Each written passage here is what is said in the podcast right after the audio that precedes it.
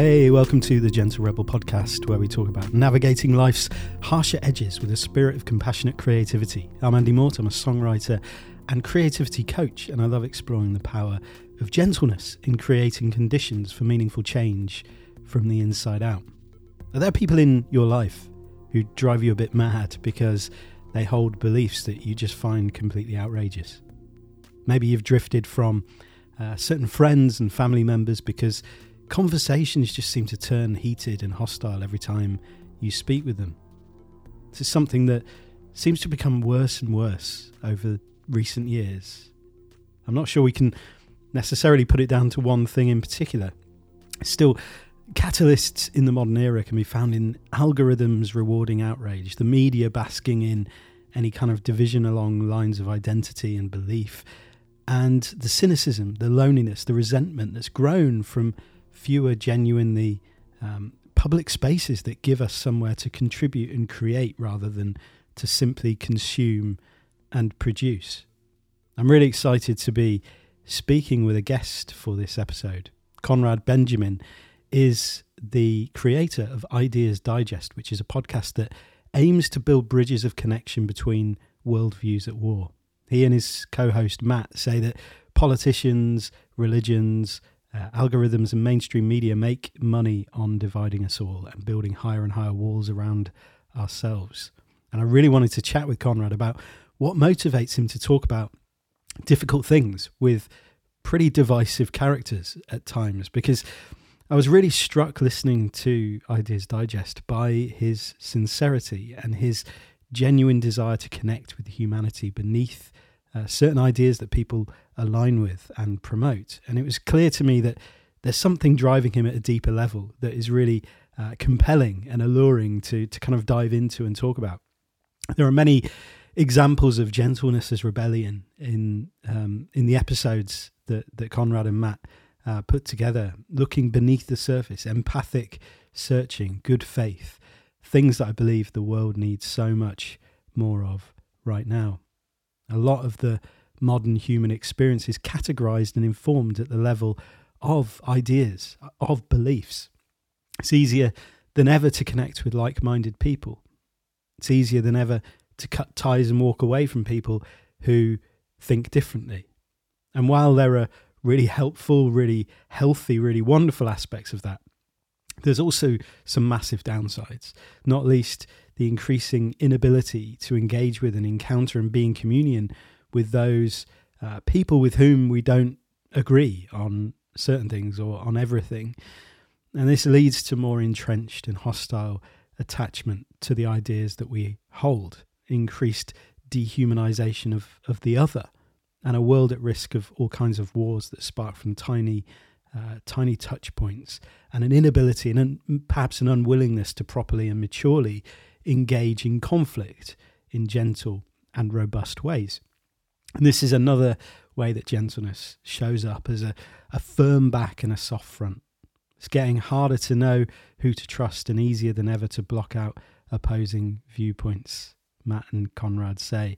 And as Konrad alludes to in our conversation, Ideas Digest is a, a practice for him. It helps him uh, kind of practice softening minds, expanding how we hold one another and our personal assumptions and biases, even when we completely disagree with people. So I'm going to be bringing my conversation with Konrad in throughout this episode um, as we really think about you know how minds are changed. Can we how can we change other people's minds? Can we change other people's minds? How are our minds changed? How have we experienced our minds being changed uh, throughout our lives? And what can we learn from that? What can we take from that uh, in order to encounter and engage with people um, in in healthier and more um, constructive ways. You know, how do we hold to the ideas that define us? Do we allow our ideas to uh, define who we are? And how can we keep that firm back and soft front as we encounter one another? A few days before uh, we spoke, Konrad had received news that uh, he'd been fired from his job quite out of the blue. Um, essentially because his employer had received a complaint from somebody uh, about the Ideas Digest podcast, um, and he was he had no right of reply. There was no process that that um, he was sort of given access to in order to kind of defend himself. And um, there's a you can hear more about that on the Ideas Digest podcast himself. He released an episode uh, where he and his wife Brooke were kind of processing the news fairly rawly, fairly um, soon after um, he'd received a phone call from uh, from his boss. So really, really grateful that he was uh, still happy to join me at what was such a raw, such a difficult moment in his life, and it it just sort of brought all the stuff that we were talking about and the stuff that I, I wanted to explore with him and the stuff that he does in the Ideas Digest podcast and the, the kind of purpose of it um, kind of brought that into a, a new stark light and, and kind of took it to a, a new level of reality, I suppose. So, um, yeah, really grateful to to Konrad for for um, chatting with me in that within that context. So we started by diving into um, his story you know, the stuff that's led him to this place where he's, uh, I guess, risking even his livelihood to have conversations with people um, on different sides of all kinds of uh, divisions.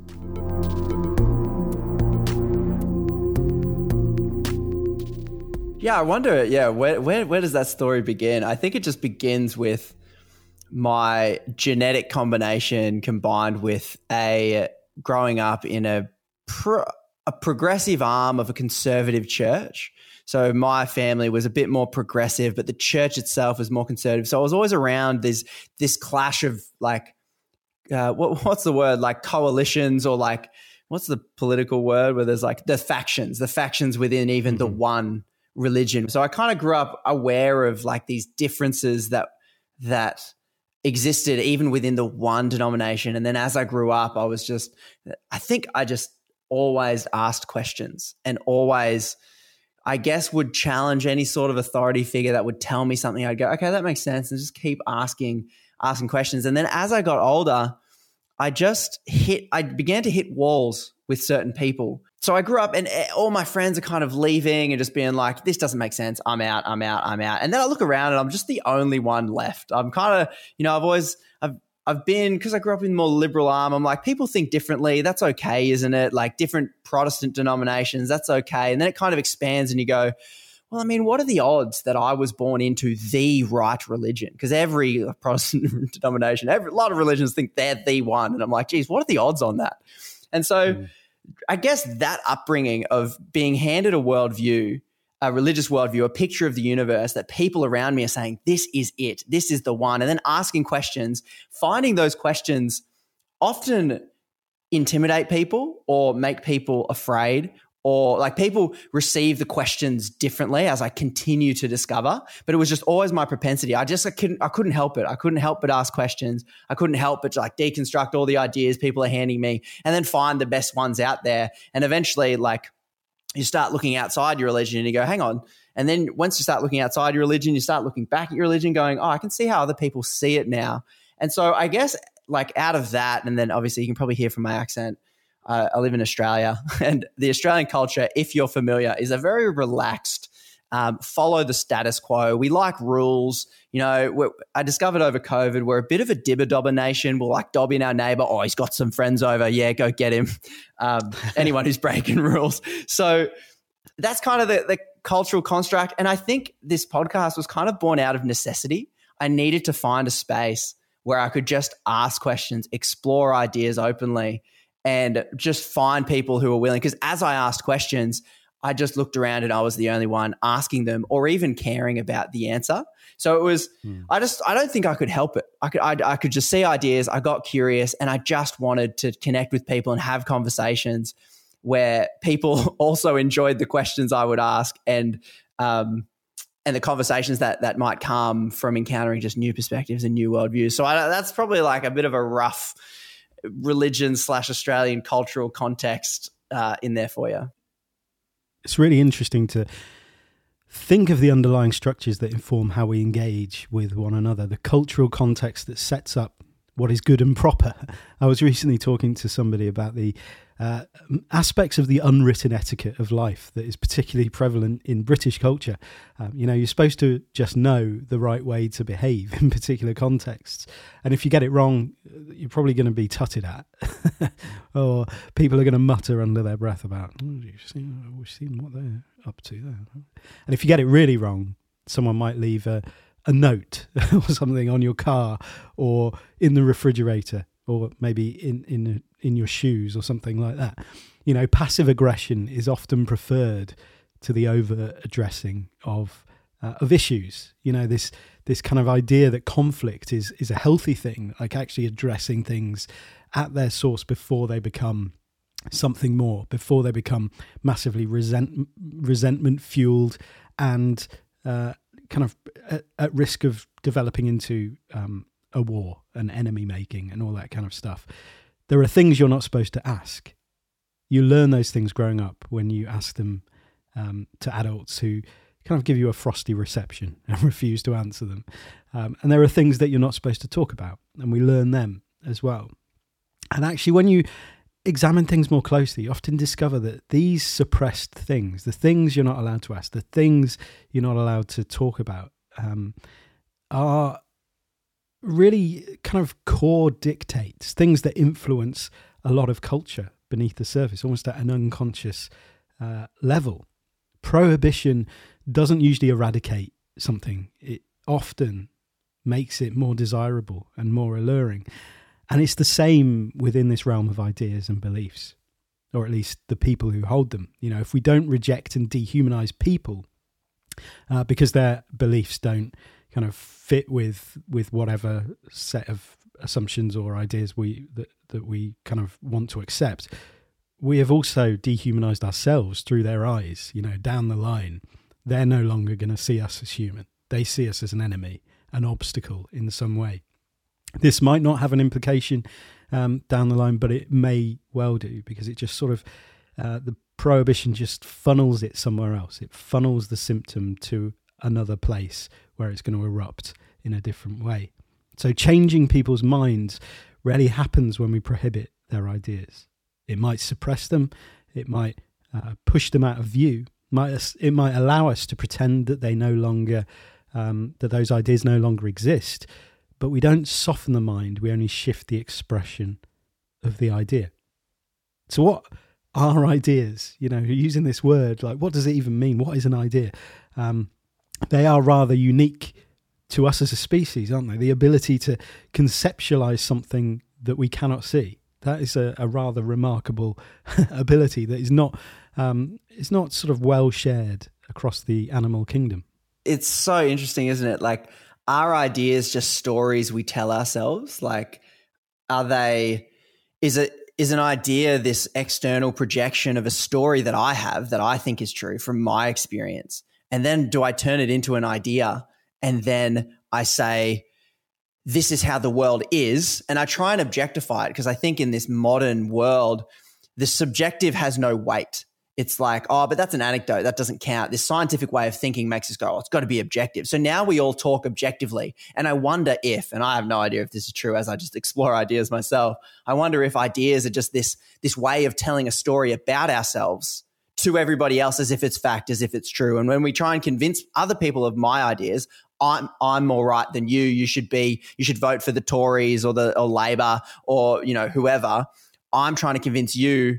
I'm trying to validate myself if I can convince you. If I can convince you my worldview is correct, that validates my story. But it's all the conversation of ideas. So it's like I think you nailed it. Like ideas I keep encountering are so closely held, but often we don't even know that we hold them that closely. We we keep deferring to this language of logic, and I think what I keep trying to do on the podcast, and it's easier with some and harder with others, is to reground those ideas in the human subjective experience. It's like we can talk about logical ideas, but I've spoken to enough people to just kind of assume that when people use the word logic, it's just logical. Just it's just common sense. It makes sense.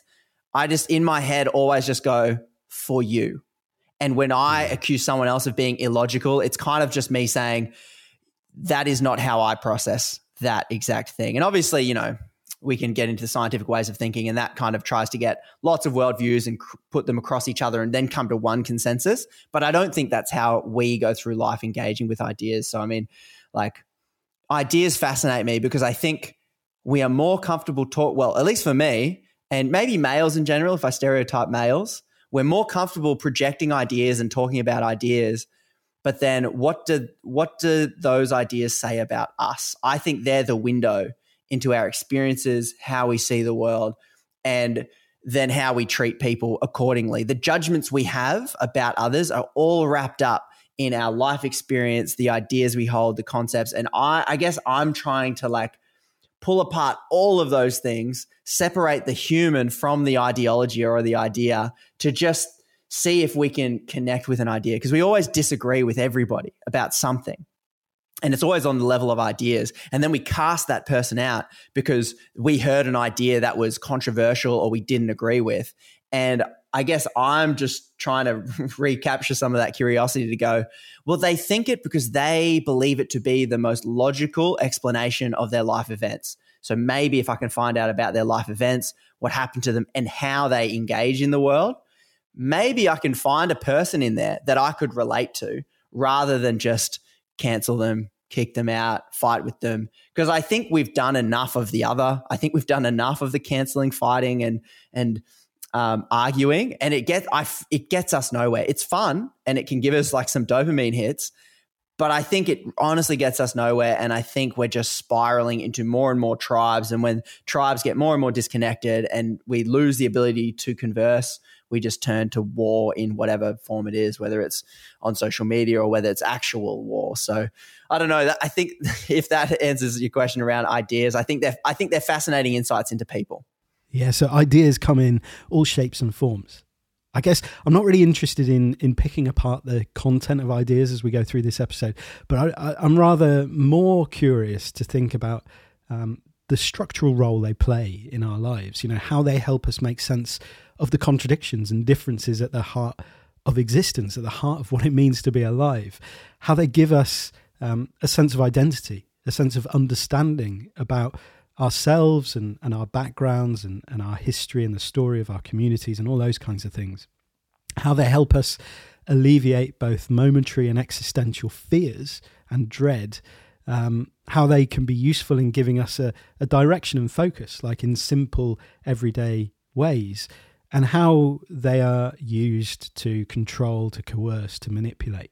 And I'm reminded of um, Adam Grant's book, Think Again, which is all about, you know, allowing ourselves not to know things um, in many ways.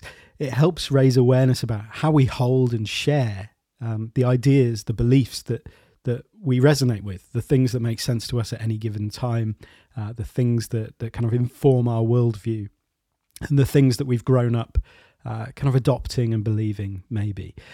Um, and also how we engage with those who have different ideas, different beliefs, different ways of seeing the world. And it's the holding part that's really interesting to me in the context of changing minds. Do we hold our beliefs, our knowledge, our ideas like the preacher, as Adam Grant describes it? where we say with certainty, I found the truth and it's my job to proselytize and to win souls for my cause? Or do we approach ideas like the prosecutor, where it's a, a zero sum game? I have an argument to win and I've it's kind of my task to prove someone else is wrong. And with these two positions, there is only one mind that has to change, and that is the other person's we can stand still, we can freeze our knowledge, freeze our experience. If the other person doesn't change their mind, then they become this kind of outcast, this sinner, an idiot, a loser, guilty. Then there's the politician. So they're more focused on the audience that they're performing for, the audience looking on. They're lobbying, they're campaigning for support with a look of flexibility. They tell you what you want to hear. The politician doesn't change their mind, they just change the expression, um, the way that they convey an idea to fit the audience because it helps them to get something that they want that that audience can give them. And then the scientist. So Adam Grant describes this position as someone who has the humility and curiosity to know what they don't know and to doubt some of their existing conventions as they try to discover new information. The scientist mindset says, I will not let my ideas become an ideology. And so, in this mode of thinking, when I start to form an opinion, I should treat it as a hypothesis before doing some observations or experiments to test it. I should be just as, as excited to find out I was wrong as to prove I'm right. Perhaps I should be even more excited about being wrong, because if I'm always proving myself right, I'm just affirming my beliefs and not evolving them. And that's not learning at all. This is, of course, a model, not a description of those four people. You know, in reality, there are, of course, uh, preacher and prosecutor scientists and scientist politicians. But it's, yeah, it's sort of like giving us a picture of how we engage with our beliefs and ideas and how we hold the beliefs and ideas of other people with a soft front and a firm back, humility, curiosity, and vision, or with a hard front and a flimsy back, hurling weapons towards a world that we're resenting and creating in the same motion. We create the thing that we react to through our resentment. We just make more of it. And this takes us on to how we encounter one another. I asked Konrad about uh, a clip by um, from a, a, video by Peter Rollins that he uses in the introduction to the Ideas Digest podcast.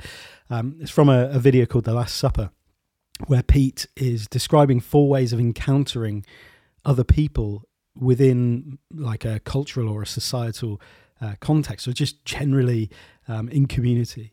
The first response is where we try to consume them, which means we take their difference their beliefs and practices, and we try to make them conform with our own. If we can't do that, the second response is often that of vomiting out. If I can't domesticate the other, I want to get them out of my community. I don't want to be confronted with them. The third response is toleration, where I can socialize with you and work with you as long as you keep your strange beliefs and practices behind closed doors. And finally, there's a form of dialogue where we can sit down together and talk about where we agree. That beneath the different streams of our beliefs, there is an ocean that we share. Now, the problem with all four of these responses is that in each of them, I'm right, and I am judging you. In the first three, I'm right and you're wrong, and in the fourth, we're both right. What's interesting in the genuine multicultural connection with another is that at first I see you as weird and monstrous. But then when I take the time to look at myself through your eyes, I experience my own beliefs and practices as strange and monstrous. My beliefs on marriage or my beliefs on God or culture are no longer something that's just right, but I begin to realize that they're contingent and historical and can be questioned. I find this so challenging and interesting to think about. And I've been um, kind of reflecting on um, two other forms of holding people that we might also get drawn into that kind of see happening in the world around us at the moment, which is, um, you know, firstly, you're right and I'm wrong.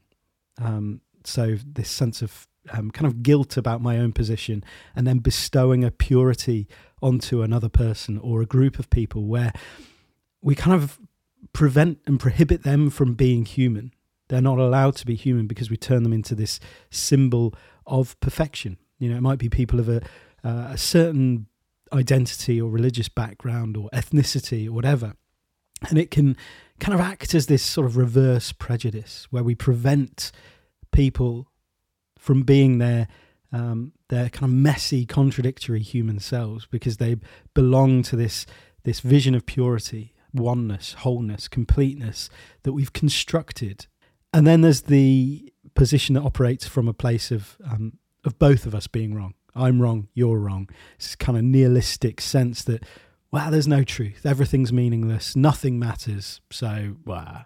Adding those two is is a good way of I think they're a great addition to how we are all kind of engaging with these ideas. There's that that last one is that nihilism that I think I encounter a lot, which is like, and th- this is what I think I got growing up was, oh well, how do you know? It's all wrong. And then we just default to ourselves anyway. It's like, oh, it's it's it's almost like a a tap out. It's it's I can't engage with it. I don't care. It's all wrong. We're all wrong.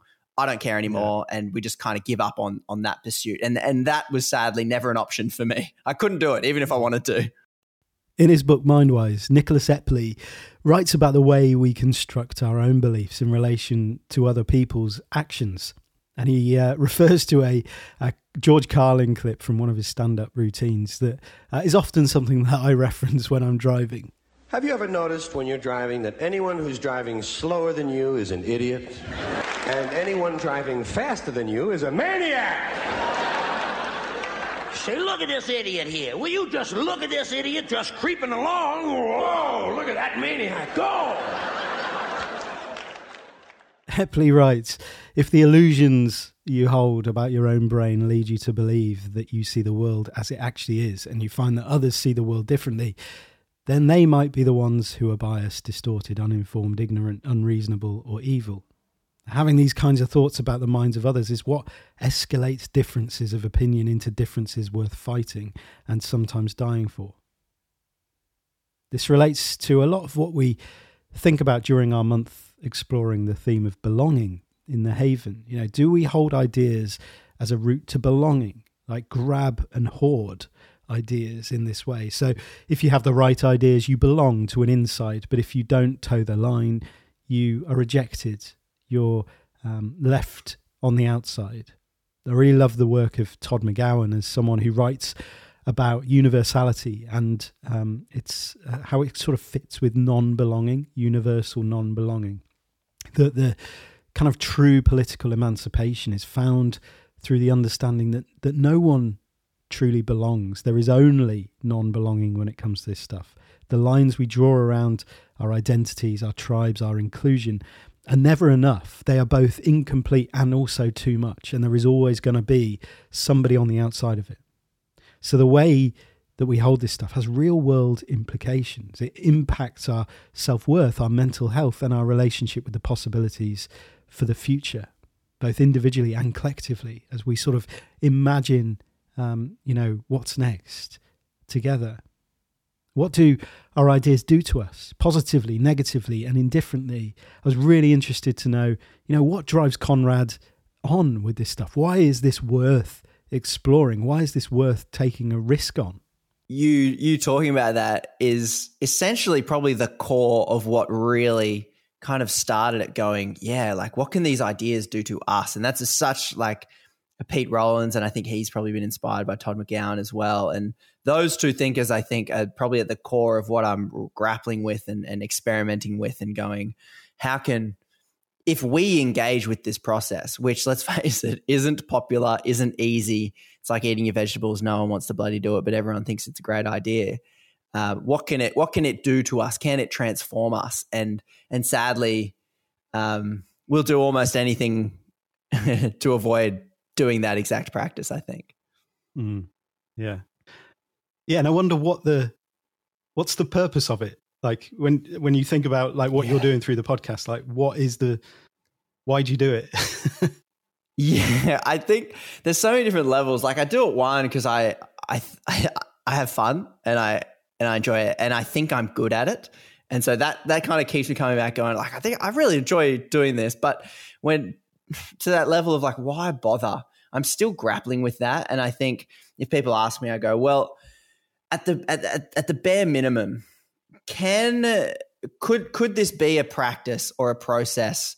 One where you learn something new, that'd be nice. Um, or two, can you can you understand the person who revolts you the most, and can you almost get like can I can I be some kind of immunization against hearing your uncle's crazy Trump ideas at Christmas dinner because I guess I feel like I'm I'm good at having these conversations probably because I'm so privileged and detached from all of the outcomes of it. You know, I don't I don't have a personal stake in anything, so that so the trauma there isn't isn't eh, isn't there. So I can like talk to someone who's saying something probably very homophobic, and I can just sit there and kind of prod and poke because it's not actually impacting me. So I have that position that I can I can be in, which a lot of people can't because of their personal experience. And I understand that. I think I actually don't think this podcast is for everyone because some people don't need to hear these ideas. They know it, they yeah. have heard it their whole life and they don't need to understand it. But I think for a lot of us, it's like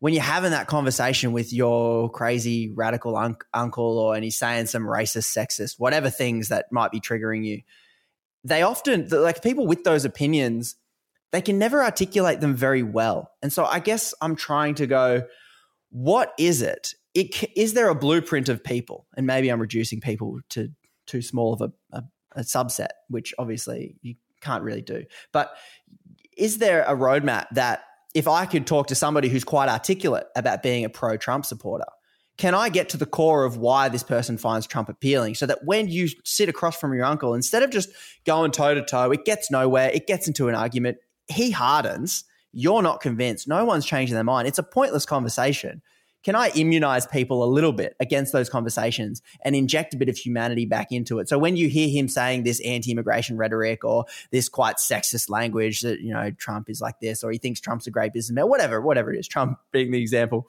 um, I feel like it's safe to use with the UK and Australia. We're we're kind of all on that side of things. With Americans, it's probably 50-50. but can can when you hear that can you hear something else could i have helped add a layer to it where you go oh, I see he finds a certainty and security in the in the fear that he might have of losing his job here. Like, can I immunize people and prepare people to have the conversations to perhaps, and now this is where my idealism comes in. If we could do that, could we then build relationships that are larger than just agreeing on ideas? Could we see the humanity in somebody where I really like a guy, even though he has some vile ideas or she has some radical, really crazy ideas. Could could we is is it possible to build relationships beyond these ideas? So I, I don't know if that's possible, but I think I've personally experienced it happen to myself a lot. I was recently talking to um, pro- or someone who who definitely would be saying some sexist things and a lot of like people who would be feminists would couldn't handle it couldn't understand it and by the end of this conversation i was like i like it's, it's a bad i like this guy like i I really understood where he was coming from, and I and I could see in the conversation I could finally have with him face to face. I looked at his social media, and just before I had him on, I was like, I was almost like, what the F? Like he posted something on Instagram. I'm like, this is, I'm like, and part of me, I still fight it within myself. I'm like, oh, I've got to prove this guy wrong. I've got to intellectually outmatch him and show him how dumb that idea is in front of everybody. And then as soon as I started talking to him, I could tell he was from a certain part of America. And I could tell he potentially had a certain educational background. And I could just see that he was just a genuine guy with a family. And I could see all of those things. And then that put that post into context. And by the end of that conversation, I'm like, I don't know, I can't help but like the guy. We would disagree on almost everything, but I really like the guy. And mm. I guess what I'm trying to do is go, how can I make listening to someone you disagree with an enjoyable process where you can come out of it going, you know what? All right, I get it now. And I don't think I'm there yet, if I'm honest. Like, I like I'm trying, but that's the goal. And that, I guess that's the optimistic vision is like, do we have to agree with people to like them? I don't think so, mm. because otherwise our world just gets smaller and smaller and smaller and smaller, and the Protestant world goes smaller and smaller and smaller. And I think you just it just you just end lonely. So I don't know. Maybe I can mm. equip people to maybe be able to have a broader range of friends outside of the echo chambers we occupy and the purity codes that we're a part of. What do you make of Alain de Botton's suggestion that we simply share meals with those who disagree with us. Kind of challenging and a little bit sort of like, mm, I'm not sure about that. But sometimes we have to do this.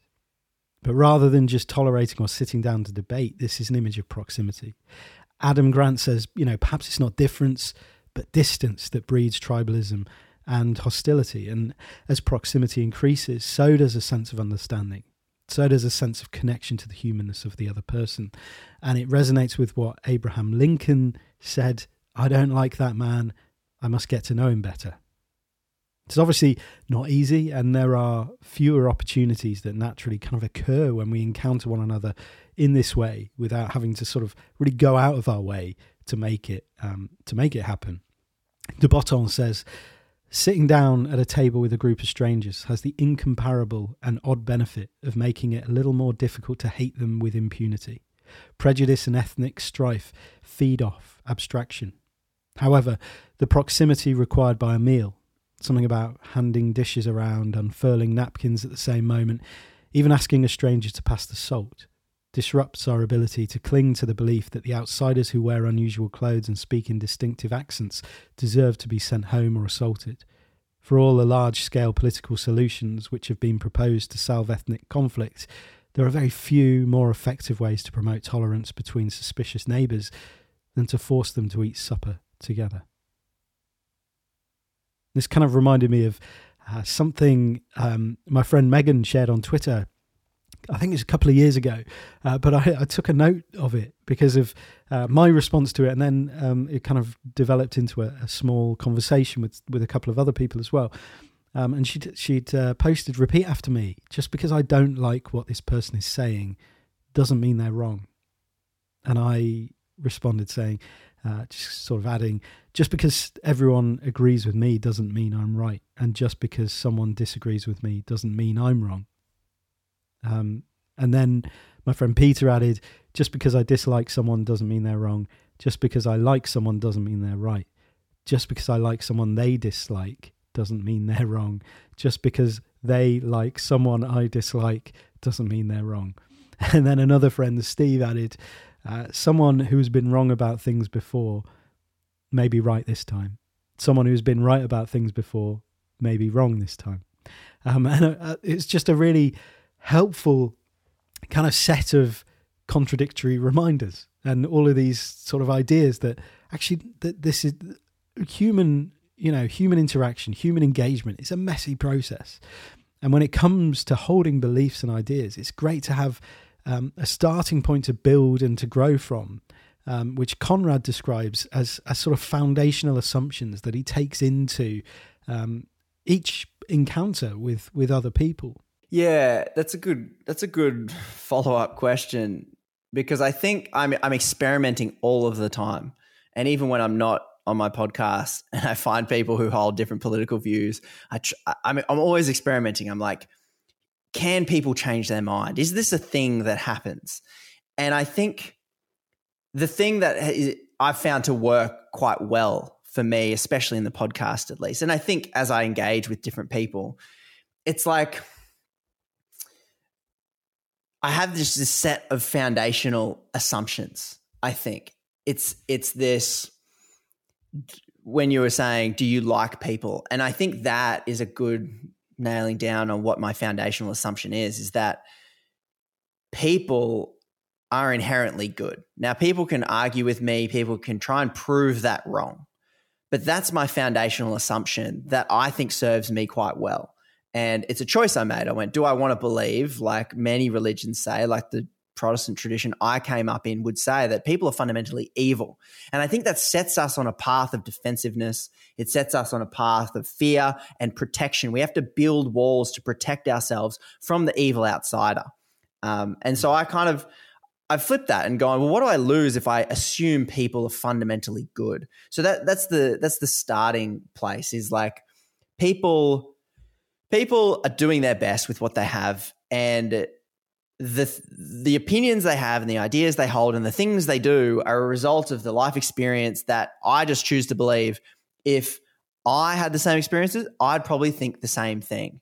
So I think entering with that kind of good faith, I think is just otherwise why would you want to have that conversation? So you have to have that foundational assumption there. And I think maybe it, it comes from a position where you know, you have to probably have, depending on the topic, have to have come through not a whole lot of trauma, I suppose, mm. to to be able to even be in that space. But we all can be in that space for ideas that aren't that personal to us, and then we can, I guess, build our tolerance to be able to do that. And I think, I think maybe you have to.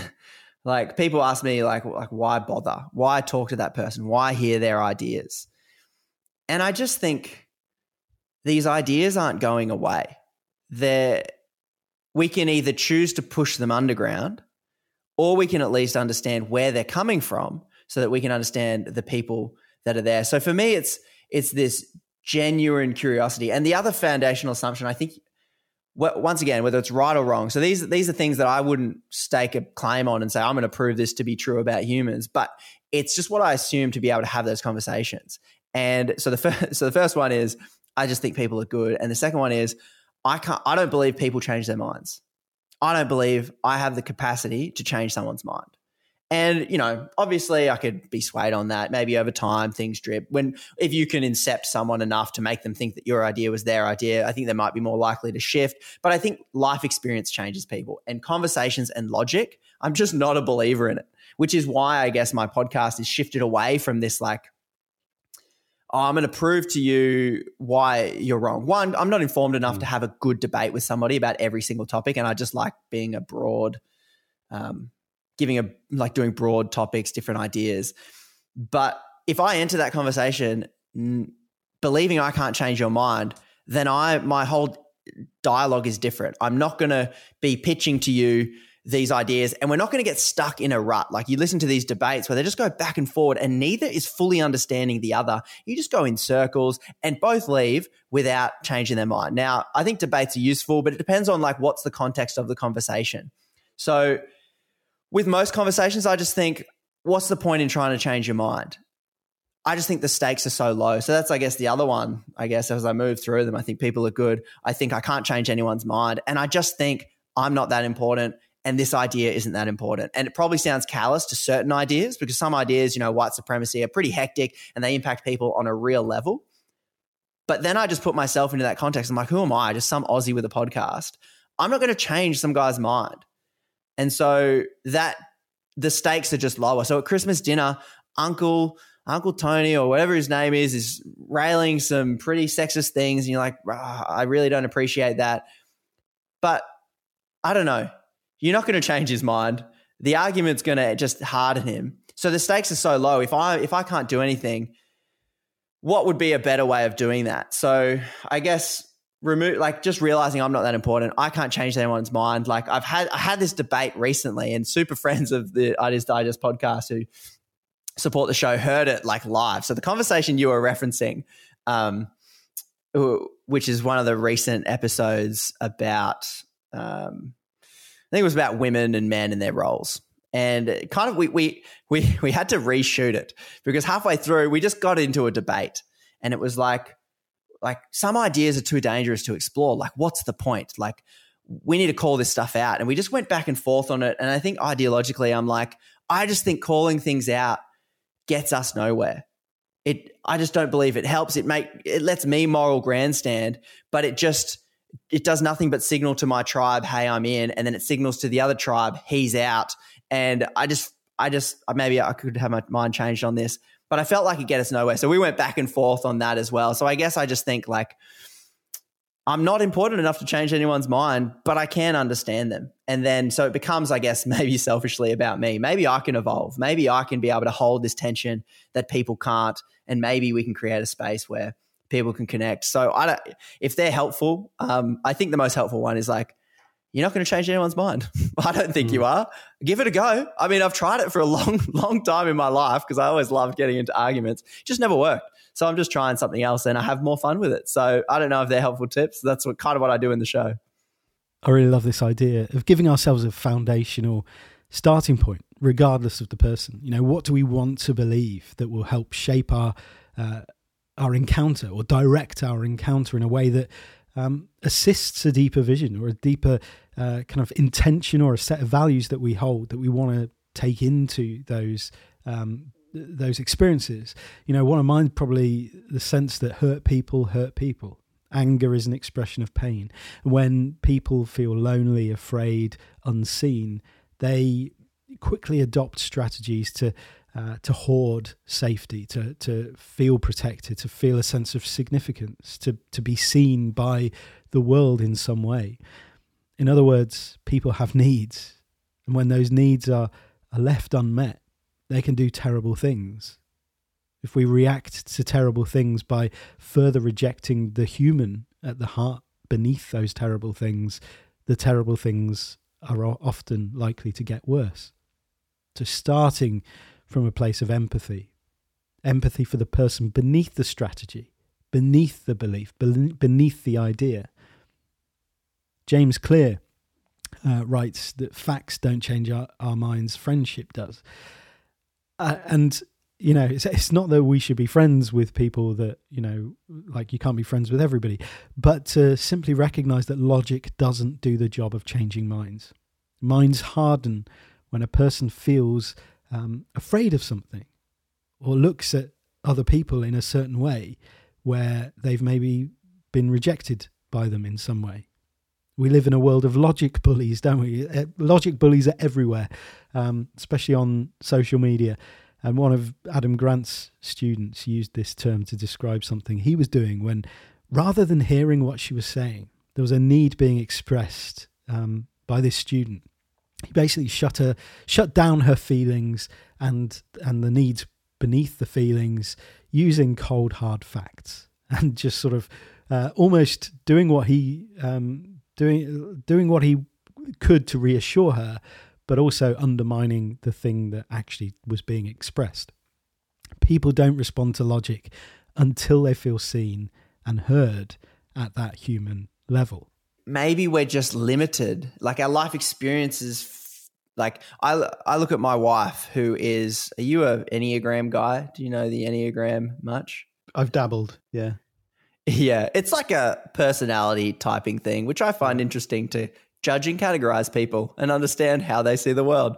And my wife and I are very different. So it's like mm-hmm. I'm like all in the head. It's all ideas. It's just like churning around. It doesn't switch off. It's just firing. My wife lives in the emotional realm. And I just had to come to this point where I go, I don't get it. I can't see it. I don't understand it. And and I think that's that's what I've found is now makes it easier for me to change my mind is because if I can admit my limitations with this, like my neurology just does not fire in the same way hers does. So I cannot see the world the way she sees the world. So I just have to like step back and go, oh, I just have no idea. It's like the whole gay marriage debate that was kind of going up. It's like, I do not I do not know what it is like to look at a guy and be attracted. I don't know what it's like. I just I just can't imagine it. So there's a limitation to my experience there. And I think th- being able to acknowledge that has helped me change my mind. But I'm still probably very, very stubborn on on on, on a lot of things. And as I move through, like what changes my mind, I think the thing that shifts me the most is probably the suffering that you encounter that I have at least encountered, not like I've had major suffering, but I think we all encounter it, you know, the death of people and things like that. Like that's what shifts my perspective the most. And I think I think I've discovered logic doesn't really do that. It's it's my experiences around things. It's my encounters with people. If i'm going to have my mind changed about somebody else it's going to be a conversation and an interaction with them. If i'm going to be hardened towards someone that i dislike because of something they did to me it's because of something they did to me. And no amount of logic is going to make me really be open to an idea that is counter to what i experienced emotionally or experientially through that. So it's like i describe it as you know, friends of the Ideas Digest podcast, I started a podcast with a really good friend who probably been doing it two years and then he suddenly died. And that, um, that just, I hadn't really experienced like death that close to me in my life. And I, I just describe it as just a whole new depth of experience. Now I just watch movies when someone dies and I cry, and I never did. Because now it's like I can just feel something I could never feel. And I and I just wonder if that's at the core of how we change our minds. It's just life is going to hand us things. And maybe it's going to give us the capacity to be open individuals or not. And I feel like whether I'm wrong or right about that, at least when I encounter someone who's narrow, judgmental, um, who doesn't give me the right of reply, who cost me my career, I'm not speaking from experience here, I can look at them and go, right, so something's happened in their life and the way in which they encounter the world that doesn't enable them to be as open to nuance as perhaps I think I am. And it's not a character like I'm you might look at it as a character flaw, which potentially it could be, but it's also not a virtue for me. I didn't choose I just guess I just look at it, I didn't choose this. I was just handed it in my life and I was handed that capacity. And people have far greater capacity than me to do that. And maybe I can try and pers- pursue that. And I'm trying to work out how do I remain an open person? How do I, what are the ideas or the practices that I need to have in order to remain open minded? Which brings me back to the podcast. It helps me remain open minded, but maybe there's other things as well. Maybe there's other spiritual practices or I don't know, listening to podcasts that have debates and stuff. I don't know, things like that. Probably valuing it like has kept me at least aspiring to it, whether I do it or not. Because I'll have conversations with my best mate who I was just hanging out with, and we're just both not budging. So I'm like, I, I sound, I might be projecting this bastion of like, oh, I'm just an open minded guy who's just really reasonable. I assure you that is not the case. I wonder if you can think of any times in your life when you've changed your mind about something. What allowed that to happen? Who or what convinced you to shift your thinking or your position?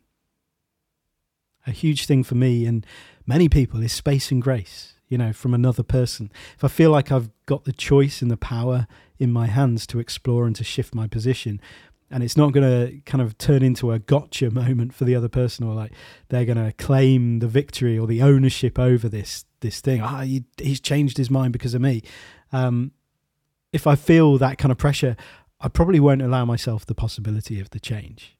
I can sense myself, I can feel the resistance within me. I've thought about times in my life when I would have loved to change my mind on particular things, but didn't, didn't allow myself to because I couldn't concede the cost of doing so to the other person. A stubborn part of me, uh, which I've, I've, I guess I've softened to some degree over the years. But I've also used this awareness um, to inform how I want to hold other people, how I want to uh, hold ideas in the world around me. Binaries, opposites, black and white thinking often just leads to brittle fragility. When our minds are unable to change, soften, or expand, they become easily breakable. They become more fragile. If we're afraid of changing, softening, expanding. We spend focus and energy and attention on gathering information to protect, to reinforce, and to solidify our position, the position we're already sort of holding, that we're doubling down into. We shrink into a narrower and narrower position, living from a place of defense and attack rather than creative expansion and curious exploration. How we think informs our attachment to what we think you know the the substance the content how we hold that stuff if we identify strongly with our thoughts and our beliefs and attach value and worth to being steadfast in certainty and conviction then we will engage with everything like that and how we hold others beneath the certainties and convictions of their their own ideas and beliefs that is going to pave the way for what they do next how we hold them will inform how they kind of proceed. I finished my conversation with Konrad by talking about the mustard seed parable, which is a story that I've shared a number of times in different places uh, because it's, it's got a really interesting hold on me. It's something that I really I I can't let go of at the moment. Um, it's the story, uh, it's an old uh, kind of Buddhist parable um, of of the mustard seed, where a mother is completely devastated after the death of her young child. She walks round the town with the child bound to her chest, unable to come to terms with the loss. Desperate to bring the child back to life, she learns of a wise woman in the mountains who she's told can help. The wise woman reassures the mother after she visits, telling her she can give her what she needs but all she requires from her is to bring her a single mustard seed from a household in the town that's never known grief or loss. So the bereaved mother sets off with hope, knocking one door after another, but to no avail. The simple request cannot be granted. So she spends many hours in each home learning about her neighbours and sharing her own tragic tale. They share together, cry together, laugh together, reminisce together. And the mother eventually comes to see that stories of loss and grief and pain sit behind every door of this community. And after a while, she's able to come to terms with the reality of her devastating loss and is able to bury her son's body. I love this story, not necessarily as a tale of coming to terms with the existence of suffering and the fact that it's part of life, but as a story of healing. Not healing as a road to, to kind of uh, complete wholeness, but as a pathway of human connection. The encounters behind each door. With every conversation comes compassion and communion. There are all kinds of things that we carry, like the young child debt, shame, loneliness, anxieties, failure, missed opportunities, disappointments, fears, breakup, losing a job, deep sadness, and so on. And these things that we search to fix or undo with magical thinking. The wise woman knows that what is wanted and what is needed in this situation are two different things. But rather than using logic to dismiss the mother and say, that's, you know, I could, of course I can't do that, she gives her what she needs in that moment hope by seeing and honouring her want. And she knows that on her quest for the magic that can't be given, she will find what is true and what is real the communion of humanity, this shared story, the fact that no one can provide the mustard seed. And through sharing those stories about what invalidates their mustard seed, a true sense of unbelonging together occurs behind each door. So I finished by asking Konrad, you know, what he would say if that knock at the door came. We had a really interesting chat about what the door is. You know, the, the, this door as a bridge between, you know, the other person and us. There is someone knocking at the door every day. Do we see them? Do we recognize what they are really asking for? Or do we see this stuff, the, the things that they're wrapped in? It might they their needs, their pain, their suffering might be wrapped up in some chaotic and messy stuff, some really um, horrible, uh, horrible beliefs that that we find intolerable? And are we able to hear the question beneath the question? So we explored, you know, how this is about awareness and choice as well. You know, we can't open the door to everyone, and the option of saying no has to be on the table. But it's about becoming aware enough to turn that into an option rather than a default way of encountering, receiving, holding, and responding to people becoming aware that there is a question beneath the question.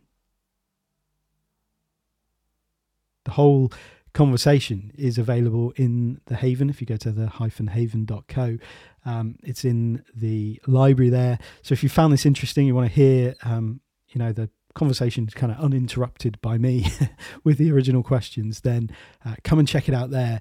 Um, I, yeah, really hope that you've enjoyed this episode. A, a massive thank you again to Konrad for taking the time to explore this stuff with me. I find it so uh, fascinating and, and, and it's been really enriching. Do go and check out the Ideas Digest podcast wherever you listen to podcasts. Go and support the show. Uh, I know uh, Konrad would be so so grateful for for any of that. Uh, follow them on social media. I'll put links in the show notes to uh, to the different socials. Um, and yeah, thank you so much for joining me. Um, until next time, do remember that even when it appears not to be, gentleness is always an option. Take care. Bye bye.